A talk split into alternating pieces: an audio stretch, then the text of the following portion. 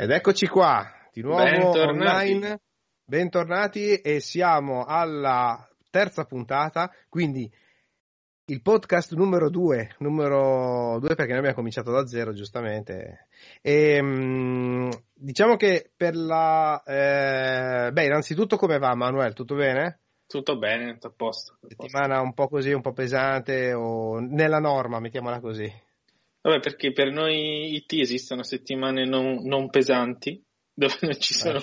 Guarda, no, no, non, vorrei pre- non vorrei prendere il vizio Ecco. veramente di, di riposarmi. Mettiamola così. Eh, esatto. Ma ecco, allora diciamo che nella puntata di oggi, vabbè, oltre che il classico momento delle news e così, abbiamo finalmente il primo ospite tra noi e eh, passo Lo presentiamo subito, subito? Lo presentiamo a subito, lo presentarlo, sveliamo sì, subito, dai, vai. subito. Ed eccoci qua, il primo ospite del podcast Pipeline Guys è Andrea Mauro. Ciao Andrea. Ciao, ciao Lino, ciao Manuel e buonasera a tutti. Bene, eh, mi presento velocemente, sono un po' un intruso in questo, in questo evento. Eh, partiamo dal discorso della settimana lavorativa. Ricordo che domani è ancora venerdì, eh, quindi hai voglia Mi di raccomando, fate i rilasci No. tutti domani, fate i cambi infrastrutturali tutti Il domani pomeriggio, pomeriggio alle assolutamente. 5, eh, mi raccomando. Quattro, cinque, quattro. Stessa cosa per gli aggiornamenti di firmware e altre cose. Io sono più del mondo infrastrutturale, ovviamente, e quindi per questo mi dico che sono un po' un intruso. E lavoro nell'IT da- dal secolo scorso, oramai posso dirlo, e, e fondamentalmente sono qui per rappresentare il, il VMAG, e dopo diremo io e Lino qualche cosa su che cos'è il VMAG, ma per il fatto che ho iniziato a lavorare con eh, sistemi operativi Linux, Windows e poi appena è iniziata la virtualizzazione mi sono incuriosito del mondo della virtualizzazione che all'epoca era solo VMware fondamentalmente e da lì poi è, è nata la mia carriera professionale dove in VMware ho qualche certificazione, nel corso degli anni ho fa- fatto un po' di esperienza e via via poi estendendola a Ecco, tutto il nei resto. social come ti, Sicuramente. raggiungiamo? Nei social sono su Twitter Andrea underscore Mauro, perché Andrea appunto Mauro era già occupato, eh, cose strane che nascono dal, dal- dal twi- da Twitter.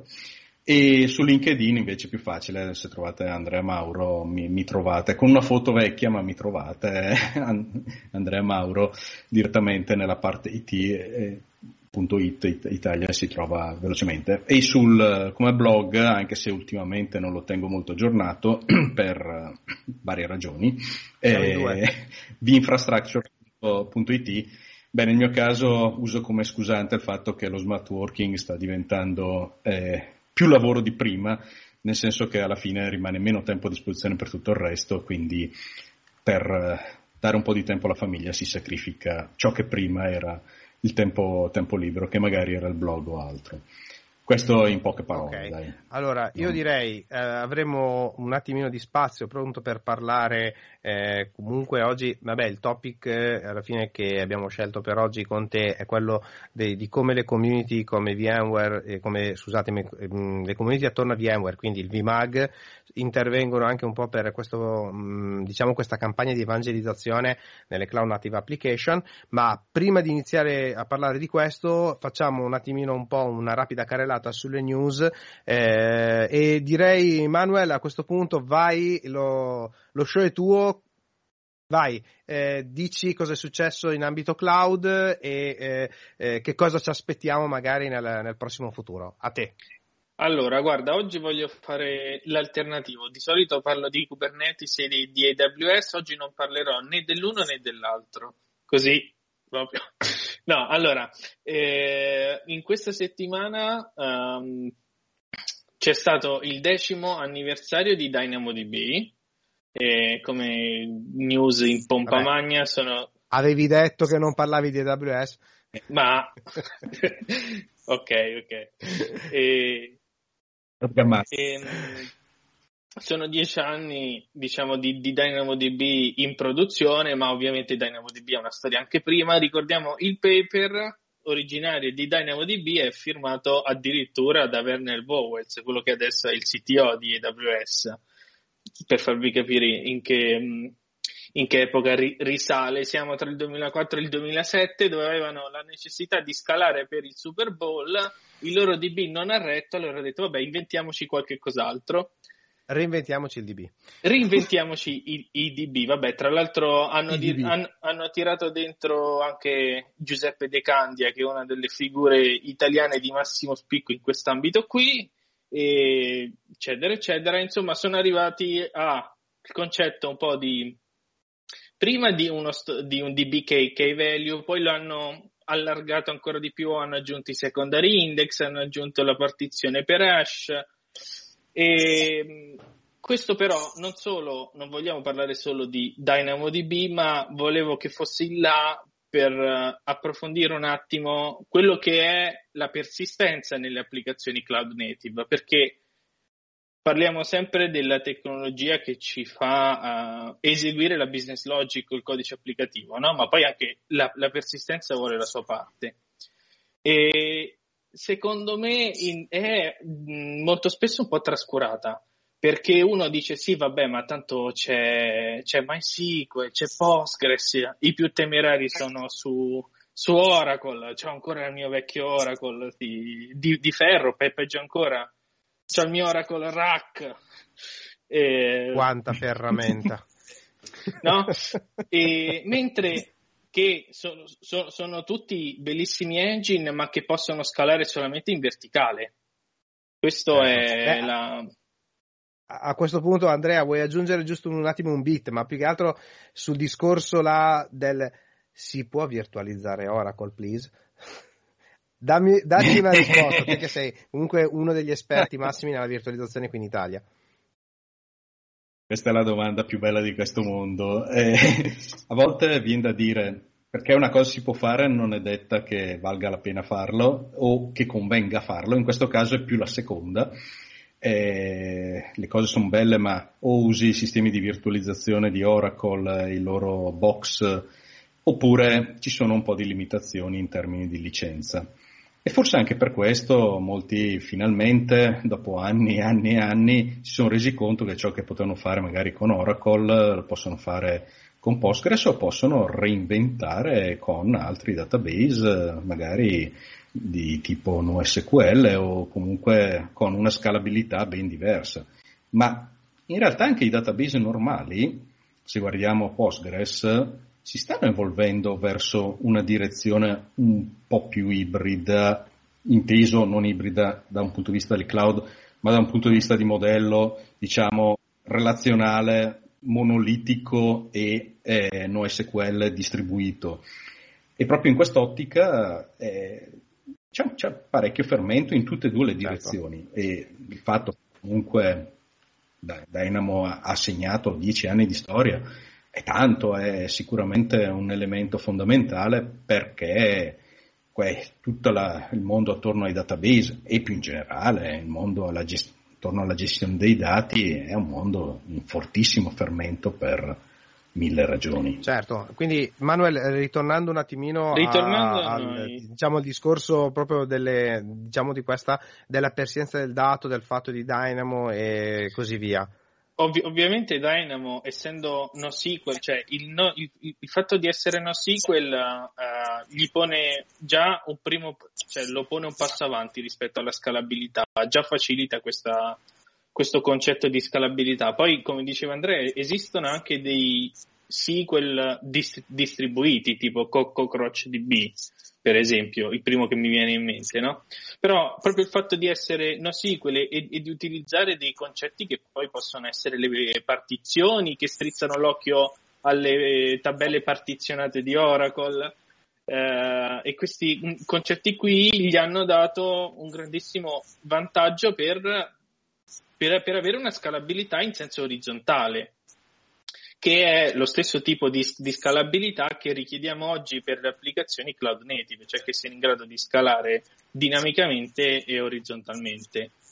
Eh, Dynamo poi, come dicevo, ha dato il là, ma poi sulla scia di Dynamo è nato Bigtable uh, da, da Mountain View, da Google, e tra, tra l'altro una, da un altro grande nome dell'informatica che è Jeff Dean, che è praticamente colui che ha inventato mezza, la, tre quarti dei prodotti di Google, facciamo così, eh, e eh, di conseguenza molto molto ispirato a Dynamo è nato Cassandra. Cassandra è nato in Facebook, adesso Meta. Eh, pensate un po', per gestire la ricerca all'interno dei mail server, per gestire la ricerca delle mail all'interno di Posta, si sono ispirati circa gli stessi concetti di Dynamo, poi lo hanno ceduto uh, all'Apache Foundation. E quindi adesso Cassandra eh, è disponibile, diciamo, con la licenza Apache e è disponibile anche as a service nei maggiori, come, come, servizio gestito, come servizio managed dai maggiori cloud provider, quindi volendo eh, sia um, Azure che AWS che, che, che Google offrono uh, dei DB gestiti che, che, a livello di API e di interfaccia sono compatibili con Cassandra. Ecco, diciamo che da questo punto di vista molti servizi effettivamente, eh, e vedremo anche molti servizi VMware alla fine, sono disponibili in, eh, diciamo, in, nei più grossi, nei più importanti cloud provider. E quindi su questa scia magari poi dopo riusciremo insieme ad Andrea magari non so dare un punto di approfondimento, anche se in realtà il focus di oggi sarà molto concentrato più che altro su quello che è l'evoluzione del cloud native application, quindi torneremo un attimino un po' eh, sì a parlare più che altro di questa evangelizzazione del mondo dei container e così via. Faccio un attimino un passo ancora sulle news, scusatemi, abbiamo un po' i tempi stati perché vorrei lasciare proprio lo spazio comunque a, ad Andrea. E, mh, mm, Manuel, tu se non hai altre news da fare, volevo solo un attimino annunciare per la prossima settimana il Tech Field Day, eh, o meglio il Cloud Field vai, Day. Vai, vai, prego, prego. Ragazzi, eh, prossima settimana appuntamento con la Silicon Valley comodamente da casa. Eh, mi piacerebbe andare in Silicon Valley, vero? Comunque, comodamente da casa, ma, ma avete l'opportunità eh, di eh, interagire con eh, quelli che sono i delegati che all'interno di una round table tratteranno temi tecnologici insieme ai più importanti vendor. È un appuntamento, diciamo, il format è molto americano, ovviamente non, non, è in lingua italiana. Però la cosa interessante è che da questa discussione ne escono sempre degli spunti di riflessione molto molto interessanti. E poi non ci dimentichiamo anche, adesso stavo guardando proprio adesso la pagina del Cloud Field Day 13, magari poi dopo la linkiamo direttamente in chat. Ah, a proposito, per chi ci segue, eh, siamo in chat su Twitch, se volete fare domande potete farle tranquillamente. Io ho nei miei 600 monitor che ho distribuiti in tutta la scrivania, ce n'è uno con la chat aperta, sono riuscito a farmi anche questo, però Adesso tornando un attimino al discorso del Cloud Field Day, abbiamo importanti vendor, tra cui abbiamo vabbè, Casten, abbiamo VMware ancora, abbiamo NetApp, eh, abbiamo Fortinet, eh, abbiamo anche vabbè, Pure Storage, eh, Stoneforge, eh, Raken e poi dopo Metallic. Comunque abbiamo, eh, oltre che a eh, un nutrito numero di vendor che presenteranno le loro soluzioni, anche una, nella line-up dei, ehm, dei delegati figura il, diciamo un amico, Andrea Enrico Signoretti, che è praticamente anche lui una, una persona molto attiva a livello di community, anche lui cioè, ha collaborato molto, è un amico proprio del VMOG e quindi eh, se dovete fare una domanda in italiano chiamate Enrico Signoretti che comunque abbiamo come si dice un, un, sempre in quasi tutti i field day almeno un italiano ci scappa. Tra eh, me, Andrea, Enrico, eh, Raf e anche Pietro che però non lo so se andrà ancora avanti Pietro Piutti non credo, ma Però... comunque diciamo Raf sicuramente va avanti. C'è anche Max, Max Mortillaro. Sì, l'ho tol- in realtà lui è un italo. È origine italiana, dai. dai, comunque parla italiano, lo legge e nella pagina del Cloud Field Day trovate, oltre che l'azienda, anche tutti esatto. i delegati con i loro relativi Twitter handle per contattarli. Ma trovate poi i riferimenti. Ecco, diciamo, diciamo, che la regola per essere delegati è che non devi essere nel vendor, cioè non è che poi si dice fare entrambi i ruoli, cantartela e suonartela sugli stessi tavoli, ovviamente. Comunque, eh, vabbè, per tutte le informazioni il sito techfieldday.com trovate negli upcoming event il Cloudfield Day 13 e lì trovate, sarà la pagina, la landing page anche per la, per la diretta. Eh, sì, gli orari ovviamente sono americani, eh, però se avete domande così potete, eh, come dire, sfruttare i delegati per andare a fare delle, comunque delle, delle domande.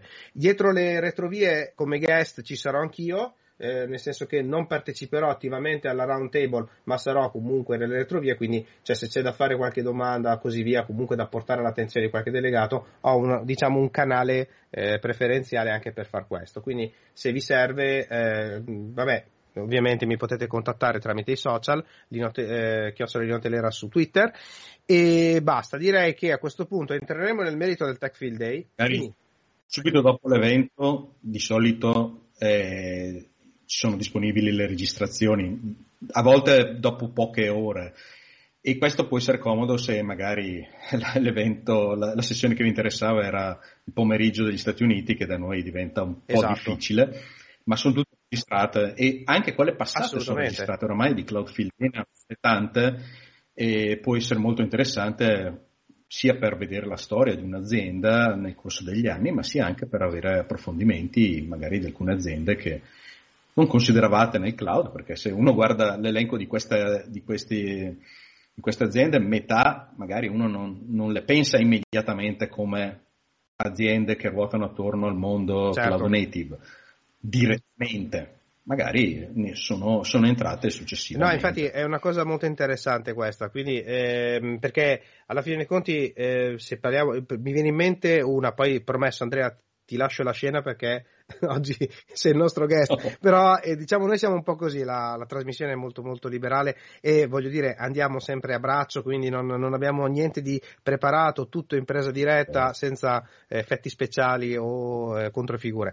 Però quello che quello che voglio dire è che effettivamente mi viene in mente un'azienda come NetApp, per esempio, che è un classico esempio di un'azienda che parte da un, una, una, storage vendor che diventa poi dopo un in realtà eh, un data vendor, cioè praticamente uno che non si focalizza tanto sul sistema di storage a blocchi, ma sulla tra- come eh, vado a gestire il ciclo di vita del dato e quindi dopo da qui in avanti esce in una, eh, diciamo con una connotazione di se, uh, storage as a service multi-cloud, quindi con la possibilità anche di andare ad avere la disponibilità del dato, soprattutto quando non sei on-premise e quindi comunque a creare delle situazioni molto molto interessanti e molto molto resilienti. E ho seguito NetApp, credo da eh, primo, uno dei primi Cloud Field Day, Cloud Field Day 1, 2 mi sembra, che è stata la mia prima partecipazione al, al ciclo del Tech Field Day e effettivamente nelle, nei commenti che poi abbiamo fatto un po' a telecamere spente sono delle, degli spunti di riflessione molto molto interessanti. E quindi sicuramente andremo avanti a parlare. E ci sarà tra gli ospiti oltretutto della, mm, eh, del prossimo Cloudfield Day. Quindi eh, restate, restate sintonizzati allora Torno su Andrea. Intanto, Manuel, se eh, tu puoi interagire tranquillamente, quindi io adesso lascio un po' la scena a voi due. E, eh, Andrea, parliamo di Cloud Native App- eh, Application, parliamo di come la community del VMAG è un po' ficcato il naso nel, cloud, nel mondo Cloud Native Application, che relazioni esistono quindi col VMAG, VMware e quest, tutto questo, eh, diciamo, eh, questi, ehm, questi annunci.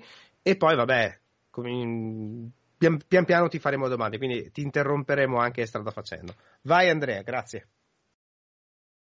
Ah, partiamo dalla cosa più banale che magari non tutti sanno che cos'è il VMAG. Un po' come capita per uh, tutti i vari gruppi di interesse di utenti attorno a una qualche tecnologia, come era successo decadi fa per uh, eh, Linux User Group e, e tanti altri user group, il VMAG è un user group attorno alle tecnologie VMware. Forse è stato uno dei primi user group che è nato attorno a un vendor, anche se in realtà più che all'idea del vendor in sé era formare una community attorno a un qualcosa che già era un secondo un modello community, se si pensa al VMworld, il VMworld per anni è stato il punto di riferimento momento nel mondo della virtualizzazione, a prescindere dal fatto che fosse VMware a sponsorizzarlo, ma c'erano tutti all'epoca. Poi è chiaro che le cose sono evolute, ma l'idea del VMAG fondamentalmente è trovarsi attorno a delle tecnologie.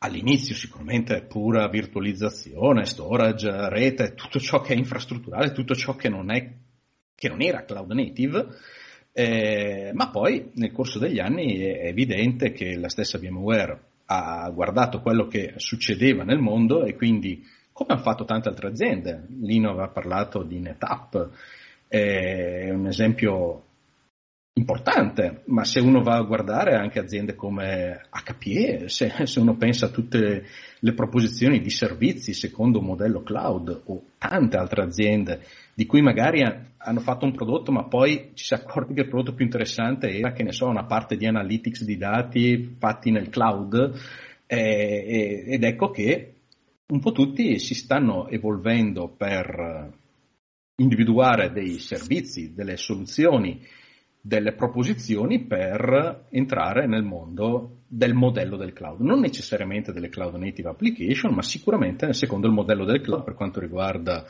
l'as service, eh, per quanto riguarda la flessibilità, l'agilità, l'elasticità, usiamo il termine che vogliamo, e scalabilità ovviamente nella, nell'ottica che va descritto manual, quindi non cercare di riempire il, in verticale che tanto non si riesce, che poi la, le putrelle cedono e crolla tutto, ma scalare orizzontalmente e magari in un'ottica re, già resiliente di suo. Eh, oppure in un'ottica di modelli di servizio un po' più innovativi. E da questo punto di vista VMware in questi anni è andata su tanti fronti diversi, eh, fronti di servizi nel cloud, perché per alcuni servizi è innegabile che il modello as a service sia di consumo as a service, ma sia dal fatto che non sono io a gestire tutto ciò che ci sta dietro, è un modello vincente. A volte ci sono servizi utilissimi, pensiamo al monitoraggio, tutta la suite di Realize, bellissima, ma quanto è complicata metterla in piedi? Perché devo prendermi quest'onere se a me interessa solo quel tipo di servizio? Quante, Ed ecco crescere ore, modelli. Quante ore spese nell'installazione di un servizio? Di un servizio e senza parlare dell'infrastruttura che ci sta dietro, perché uno certo. dice Ecco un servizio, a ah, cavolo, mi ci vuole un cluster a quattro nodi con, eh, ma stiamo scherzando, mi ci vuole uno storage all flash, ma per, per, quel servizio, sto esagerando, ma per rendere l'idea che a volte per risolvere un problema se ne creano tanti altri. E il modello del cloud aiuta in questo, perché alla fine mi concentro sul servizio, appunto, come se voglio, è chiaro che non deve essere l'unica opzione possibile, ma se voglio, è qualcosa che viene fornito da qualcun altro ed è un, sicuramente un aspetto vincente.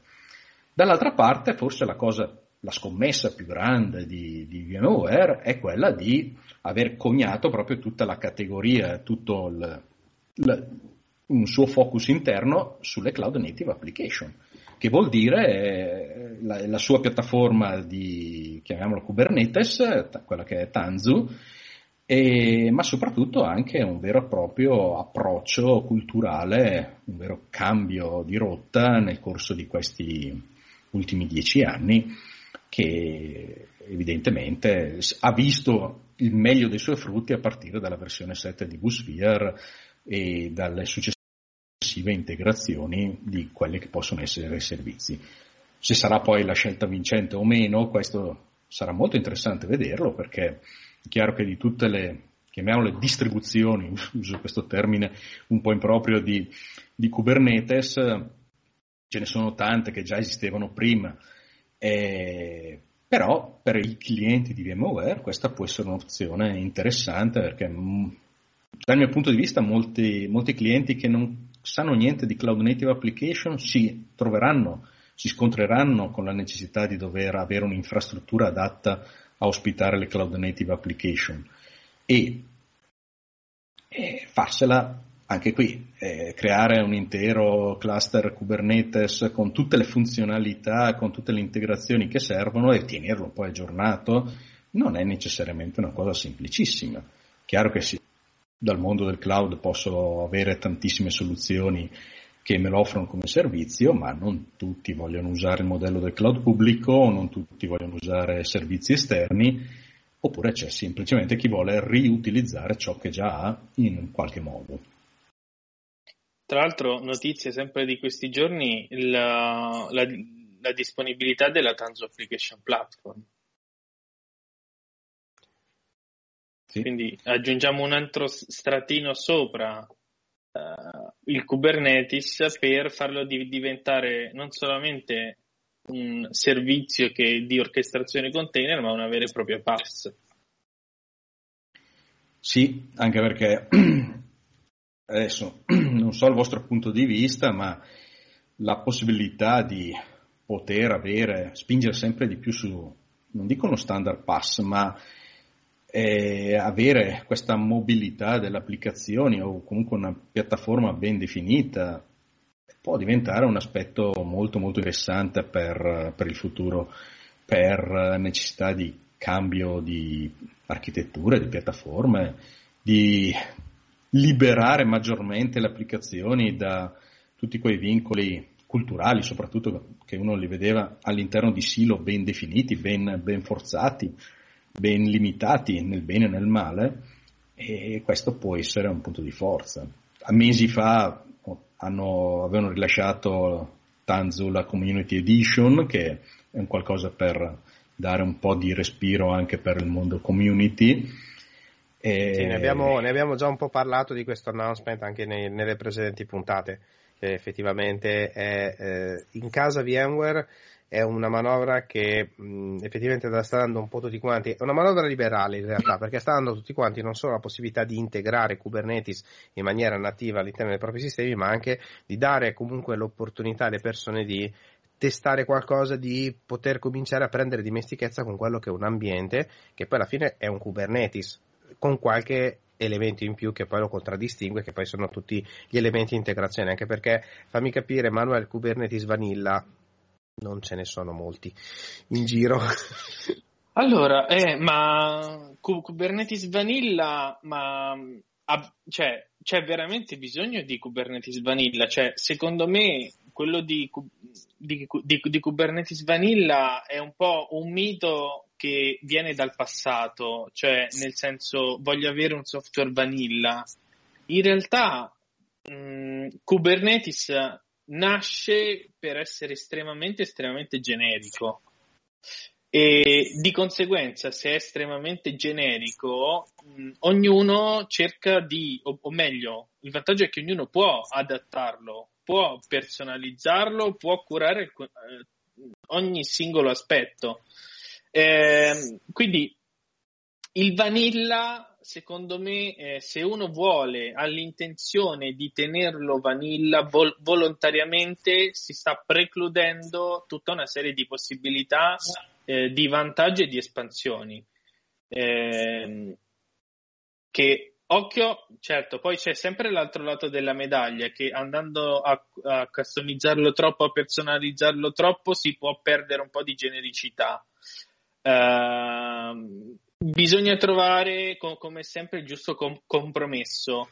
Mm, nel senso che secondo me si può personalizzare lato, anzi si, si deve eh, personalizzare o adattare lato infrastruttura per, per, fargli, per farlo scalare, per farlo agire come meglio si adatta alla mia infrastruttura, ma uh, è anche mh, mm, positivo utilizzarlo come, come, come lingua franca, come astrazione per portare avanti quello che, che, diceva Andrea prima, cioè la possibilità di avere una mobilità dal, tra le applicazioni di, non solo tra on-prem e cloud, ma anche tra prem diversi. Certo, eh, questa è una cosa ehm, veramente interessante perché poi quello che fa un po' la differenza è l'integrazione.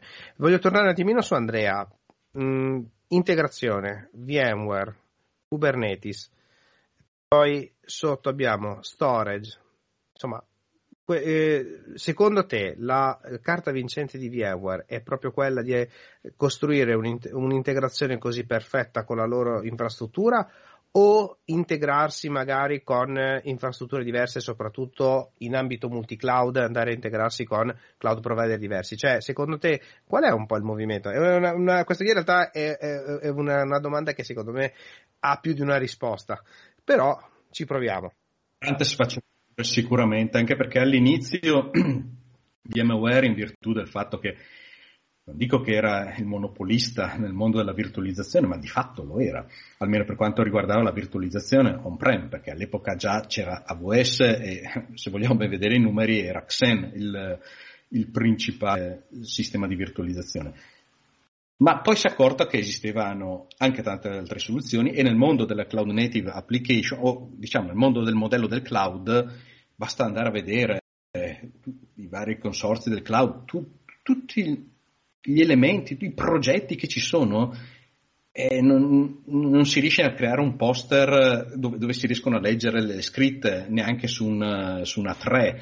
Eh, è chiaro che se ci si vuole integrare in questo mondo, da qui il modello vanilla forse fallisce perché ci sono troppi tasselli da, da mettere insieme, o comunque un, ci saranno più tasselli da mettere insieme.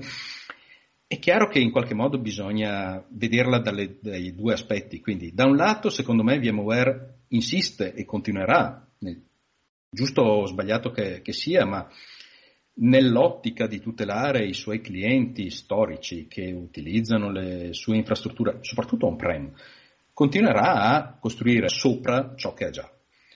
Ma questo perché i clienti che storicamente lavoravano con la virtualizzazione, come ho detto, domani, dopodomani, tra un anno, quello che sarà, arriverà il vendor XY, arriverà il consulente XY che gli dirà questa è l'applicazione, dammi il cluster Kubernetes su cui vado a metterlo, perché Kubernetes fondamentalmente diventa un modello, eh, e in quel caso cosa si fa? In quel caso un clic, tra virgolette, e abilito Tanzu ed è già tutto pronto. Quindi da quel punto di vista, VMware ha creato la sua scatoletta per tutelare i clienti storici che subiranno il mondo delle cloud native application.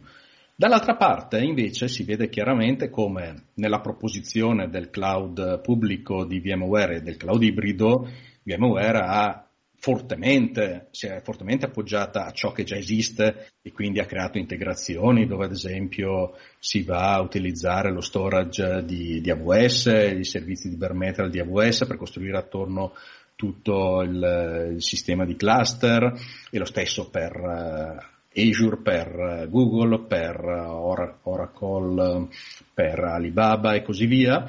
Dall'altra ecco, parte... Do, do giusto un, un, inciso, non so se ti ricordi, VMware sulla proposizione cloud si era fatto il suo caso, cloud pubblico, sì. non so se ti ricordi. È un progetto sì. che... Ha provato un progetto che poi è rivenduto a, a un'azienda francese. Esatto. Cioè, oh, questa non la so, me la devo andare eh, a leggere. Diciamo, è scritto... Il vecchio vCloud è stato... Era vCloud Air, v- se non erro. Sì, ha subito varie esatto. trasformazioni esatto. di nome, ma ci ha, ci ha provato. Ha visto che era stato impossibile competere con il mondo dei cloud provider già esistenti, perché oramai gli anni di storia di AWS soprattutto e, e il crescente Azure in quel periodo ha fatto capire che era come tentare per Windows di fare Windows Phone.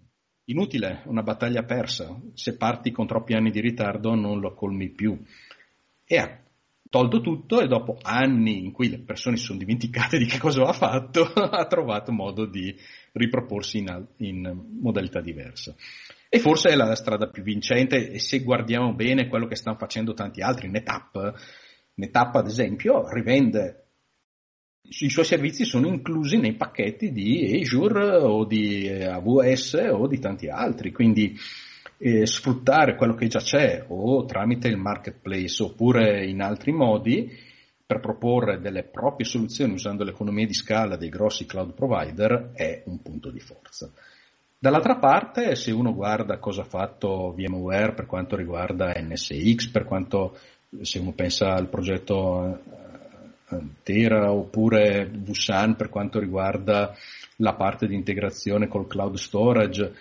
tutti questi plugin di integrazione per uh, Kubernetes esterni, quindi non Tanzu, eh, per potersi in qualche modo appoggiare su pezzi di infrastruttura on-prem o nel cloud pubblico basati su VMware è un altro aspetto estremamente interessante di integrazione assolutamente necessaria.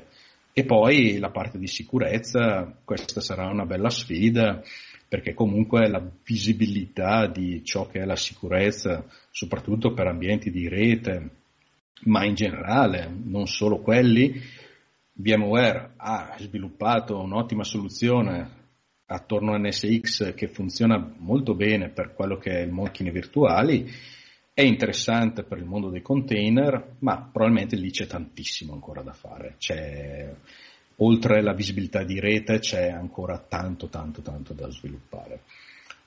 Però guarda in entrambe le direzioni, integrarsi con una parte, con l'altra e forse la sfida più interessante adesso, non dico che la parte Kubernetes in qualche modo ha definito un modello di riferimento, parte interessante sarà vedere per quanto riguarda invece il function as a service o quell'altro modello che si può sempre costruire attorno ai container, quindi usando magari dei container per eseguire delle funzioni, ma anche quello diventa un modello interessante nel quale forse servirà un qualcosa di più oltre a OpenFAS, ma un vero e proprio eh, standard o modello di riferimento. Mm. E, ehm, invece, par- parlando un po' di una cosa che strizza l'occhio tra le VM e il mondo container, eh, tante aziende eh, oppure anche tante sol- soluzioni hanno preferito prima andare su container e poi a livello di security costruirgli una sandbox intorno. Mi viene in mente Kata che, che lo fa con KVM, con KVM, eh, Google che ha iniziato a farlo con Gvisor, eh, Amazon che ci ha provato con Firecracker. Eh, Cosa ne pensi tu? Cioè, se, secondo te è un, è un, modello valido quello di incapsulare un container running dentro una micro VM, se possiamo chiamarla così, o pensi che ci sia altro da portare avanti e, e poi se, se, VMware ha qualcosa in, in piano per, per questo, se ha le mani in pasta anche in questo? Beh, VMware ha sempre basato il suo approccio ai container esattamente secondo quello che descrivi te, Manuel, perché i container in realtà girano in un, su, su, SXI come, come, fossero macchine virtuali. Sto banalizzando, ma il, già nella, nelle primi tentativi di combinare i due mondi, VMware ha sempre sposato il modello che il container deve girare in una macchina virtuale de- dichiarando anche che le prestazioni sono assolutamente equivalenti a un ambiente eh, fisico reale nel quale abbiamo il nodo che esegue i vari container. Da un punto di vista della sicurezza è chiaro che questo permette di andare oltre le regole del G-Group o delle regole tipiche di un mondo Linux o comunque nel quale c'è un isolamento ma di processi e il kernel è comunque condiviso, quindi se uno va a vedere la storia di questi ultimi dieci anni, tantissimi attacchi sono stati portati al kernel di Linux, al kernel di Windows, perché eh, le applicazioni finalmente vengono create abbastanza bene, Log4j a parte, errori su OpenSSL Non tocchiamo questo tasto. Eh, eh, ma diciamo che ci sono modelli per creare applicazioni, testarle, verificare da un punto di vista della sicurezza. E quindi ci si sposta sempre più in basso e si è arrivato talmente in basso che negli ultimi anni addirittura si, si sono trovati bug a livello di processore, di firmware, di tantissime altre cose. E quindi è inevitabile che l'attenzione in qualche modo alla sicurezza, all'isolamento deve andare oltre il kernel, ma potrebbe non bastare perché se i bug poi ce li abbiamo a livello hardware siamo un punto a capo.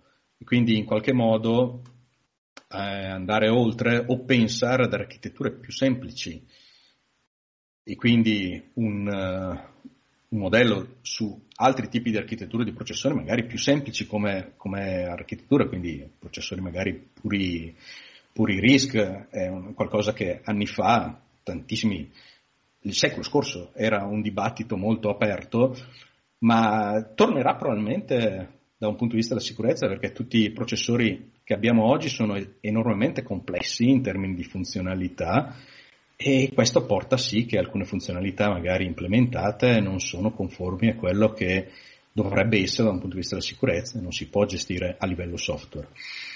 E lì sarà interessante, stessa AWS eh, sta spingendo verso istanze alternative con ARM, lì per un discorso più di sicurezza, ma ha anche collaborato con IBM per farsi creare dei suoi processori ad hoc, sempre da un punto di vista di efficienza energetica e di prestazioni, e sarà un qualcosa di interessante perché lì c'è, c'è tanto da fare e probabilmente la sicurezza a livello di macchina virtuale potrebbe non bastare perché pure lì sono stati nel corso degli anni trovate delle vulnerabilità, ma anche ammesso non concesso che queste sono state relativamente minime, poi se sotto fallisce tutto siamo punto a capo la resilienza in qualche modo deve essere gestita a livello infrastrutturale più largo, con approcci di microsegmentazione molto forti, dove in un scale out, anche se un'istanza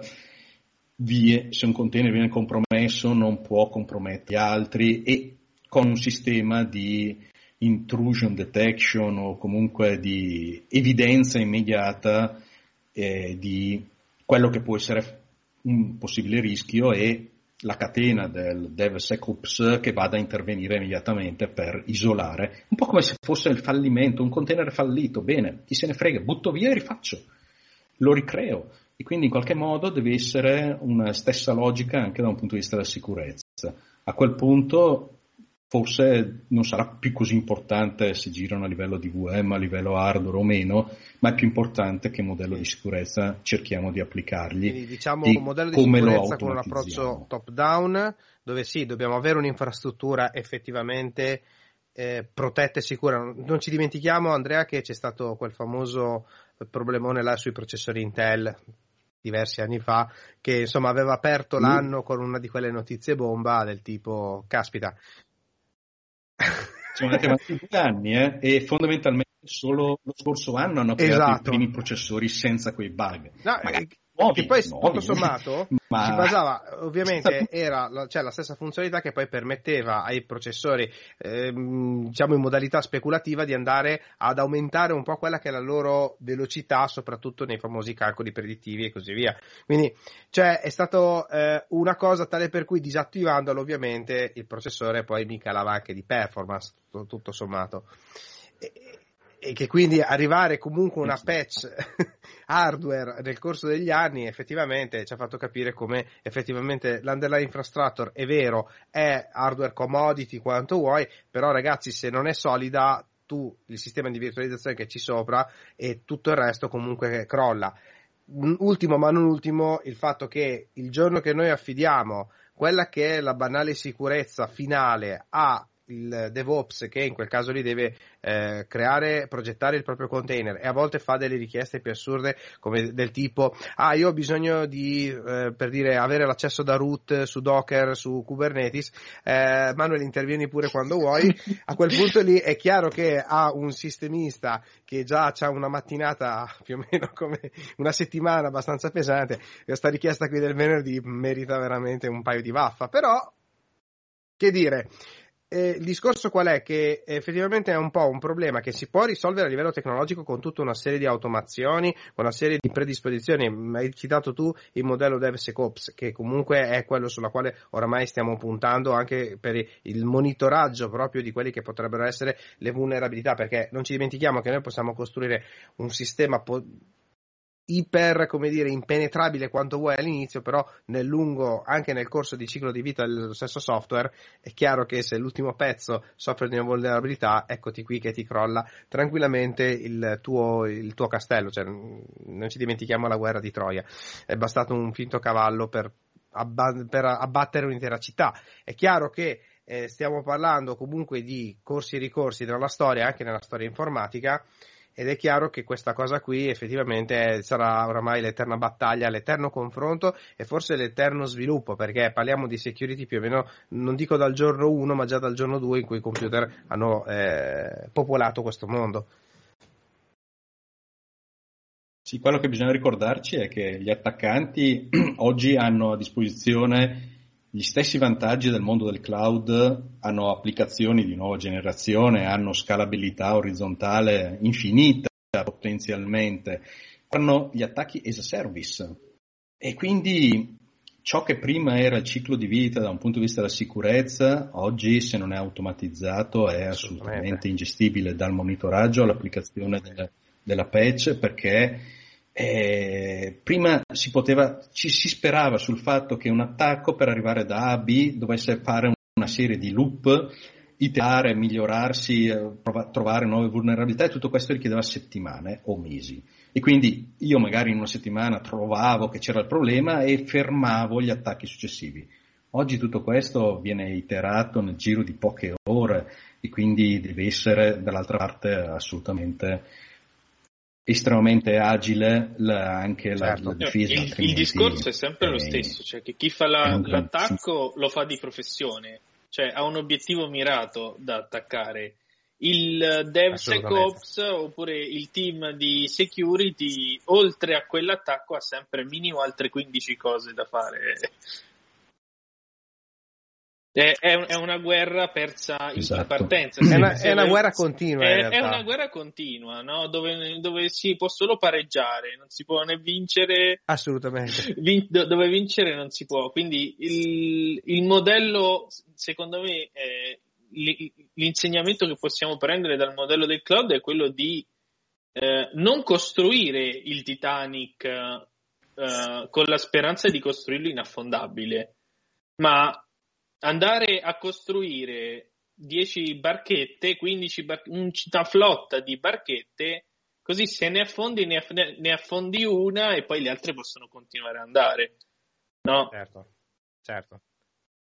O quantomeno, o quantomeno non fare come il Titanic che le scelte di salvataggio erano state tolte perché davano fastidio esteticamente sì, e quindi vabbè, metà delle scelte le avevano tolte. Di far fare un palazzo a un architetto e un ingegnere nel senso che ovviamente l'architetto dice la uscita di sicurezza stona, non va bene, cioè una stronzata, dai. Scusate ma, ma ogni tanto mi scappano. Eh, ok ragazzi siamo in chiusura in realtà io ehm, intanto Andrea ti ringrazio veramente momenti veramente preziosi Grazie. E so, volevo concludere in realtà ancora con una domandina, ma proprio che più che una domanda è una call for action per tutti coloro che ci seguono, per, coloro, per tutti coloro che ascoltano eh, questo podcast. Voglio entrare nel VMUG, o meglio, com'è la partecipazione lato guest o comunque cosa posso fare per il VMUG? In realtà è una domanda a cui so per rispondere, ma vorrei, da, eh, vorrei, che tu dessi una risposta di quelle proprio da veterano oramai di questa community. Vediamo il VMUG come un modello cloud a consumo.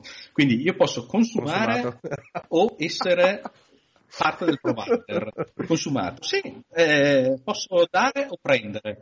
Ed è chiaro che in un modello un po' più equo, bilanciato, una comunità sta in piedi tanto è quanto, tanto è quanto si dà, altrimenti viene spolpata oppure non, non offre niente per chi vuole eh, partecipare a questa comunità. Quindi in modo, chiamiamolo passivo o consumer, basta seguire l'attività del VMUG, eh, il sito è vmug.it, facilmente troverete informazioni sui prossimi eventi e questo è un modo molto molto semplice.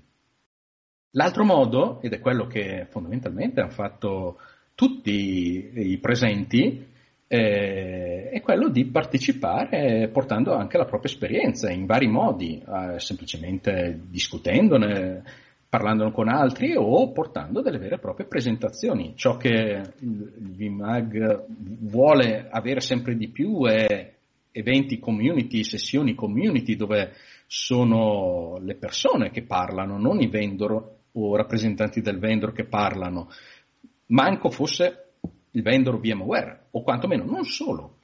ma l'esperienza più interessante la si ha da chi ha sviluppato un qualcosa, da chi ha utilizzato una qualche soluzione, da chi porta la propria esperienza ed è proprio quello che altri cercano, perché io posso avere un prodotto A, B o una soluzione A, B, quello che è, ma a volte è difficile comprendere qual è la differenza tra A e B, o a volte è difficile comprendere come posso usare A, come posso usare B, e, e da questo punto di vista il modo migliore o più trasparente possibile è sentire le opinioni di chi effettivamente ha usato A o B o magari è riuscito a confrontarle entrambe e seguire il suo percorso logico, suo, la sua esperienza per dopo criticarla, per dopo trarne insegnamento e così via. Quindi entrambi i modelli vanno benissimo. Eh, iniziate a partecipare in modo da da persone che seguono gli eventi e poi se vi piace o se avete già qualche esperienza da portare,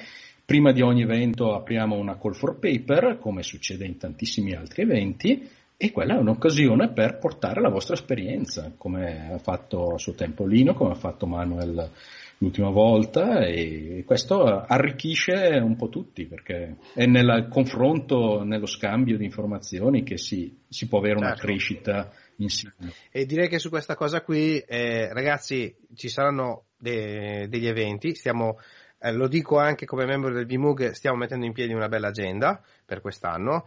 Finalmente la maggior parte in presenza, si può fare? Chi lo sa?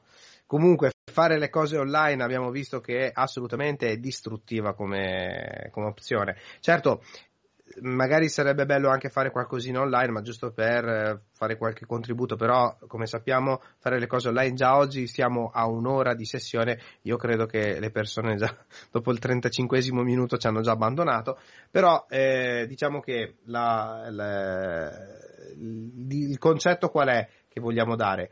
Fare, ehm, entrare nel VMUG, il VMUG siete voi in realtà, il VMUG è la community, sono gli utenti perché chi è nel board come me, come Andrea, di fatto non fa nient'altro che mettersi giù e fare, come si dice, diventare il provider, mettiamola così.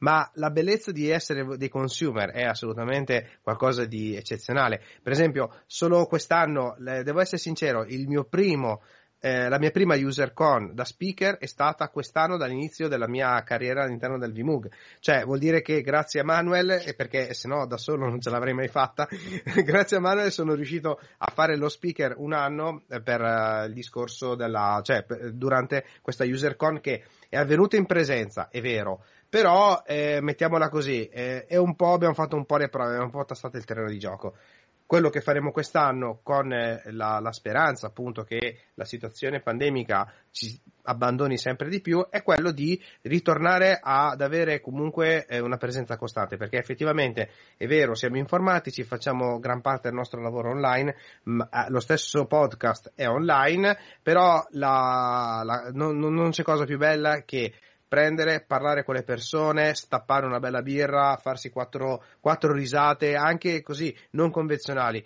cose che inevitabilmente stando online eh, è, è, molto, è, molto, difficile, quello sì.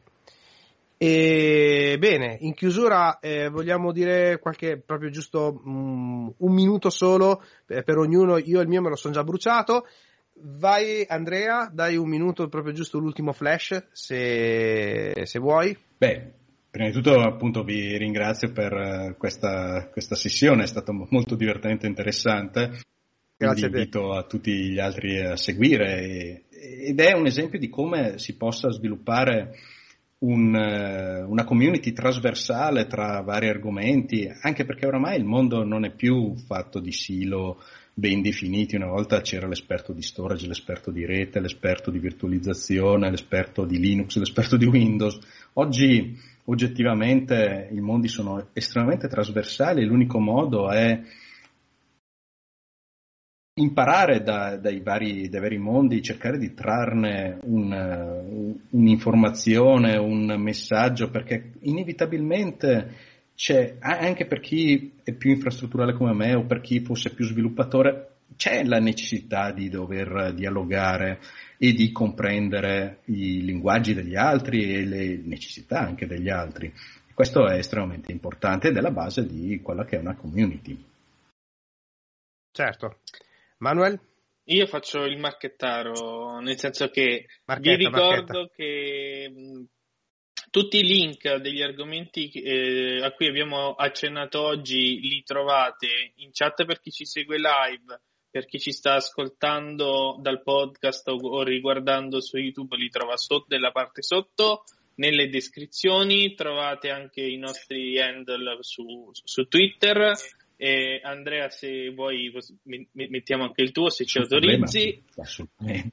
E, um, vi ricordo anche di che eh, nelle piattaforme del, di, podcast potete sottoscrivervi al feed in modo da restare sempre aggiornati ogni volta che vi arriva la nuova puntata, ovviamente arriva in differita, tempo di eh, caricarla, ri, rielaborarla leggermente, giusto due taglietti di, per le mh, mm, scemenze che abbiamo detto. E, mh, mm, per, per, quanto riguarda la prossima live, Lino, diciamo cerchiamo di mantenere la, la cadenza dei, dei, 15 giorni, sì. eh, tempo e condizioni permettendo, insomma, quindi ci diamo ci app- app- appuntamento per le prossime live tra una quindicina di giorni. Resta, an- anche per questo conviene eh, seguirci su, sui canali social per sapere in anticipo quando ci sarà la puntata.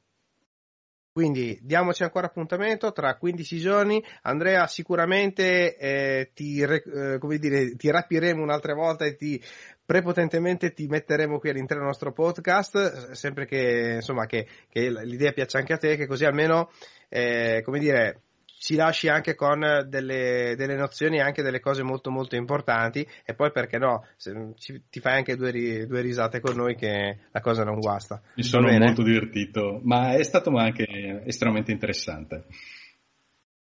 Perfetto, e allora a questo punto direi che ci diamo appuntamento tra 15 giorni, seguiteci sempre sui social per news e aggiornamenti. Ciao a tutti! Ciao, alla prossima!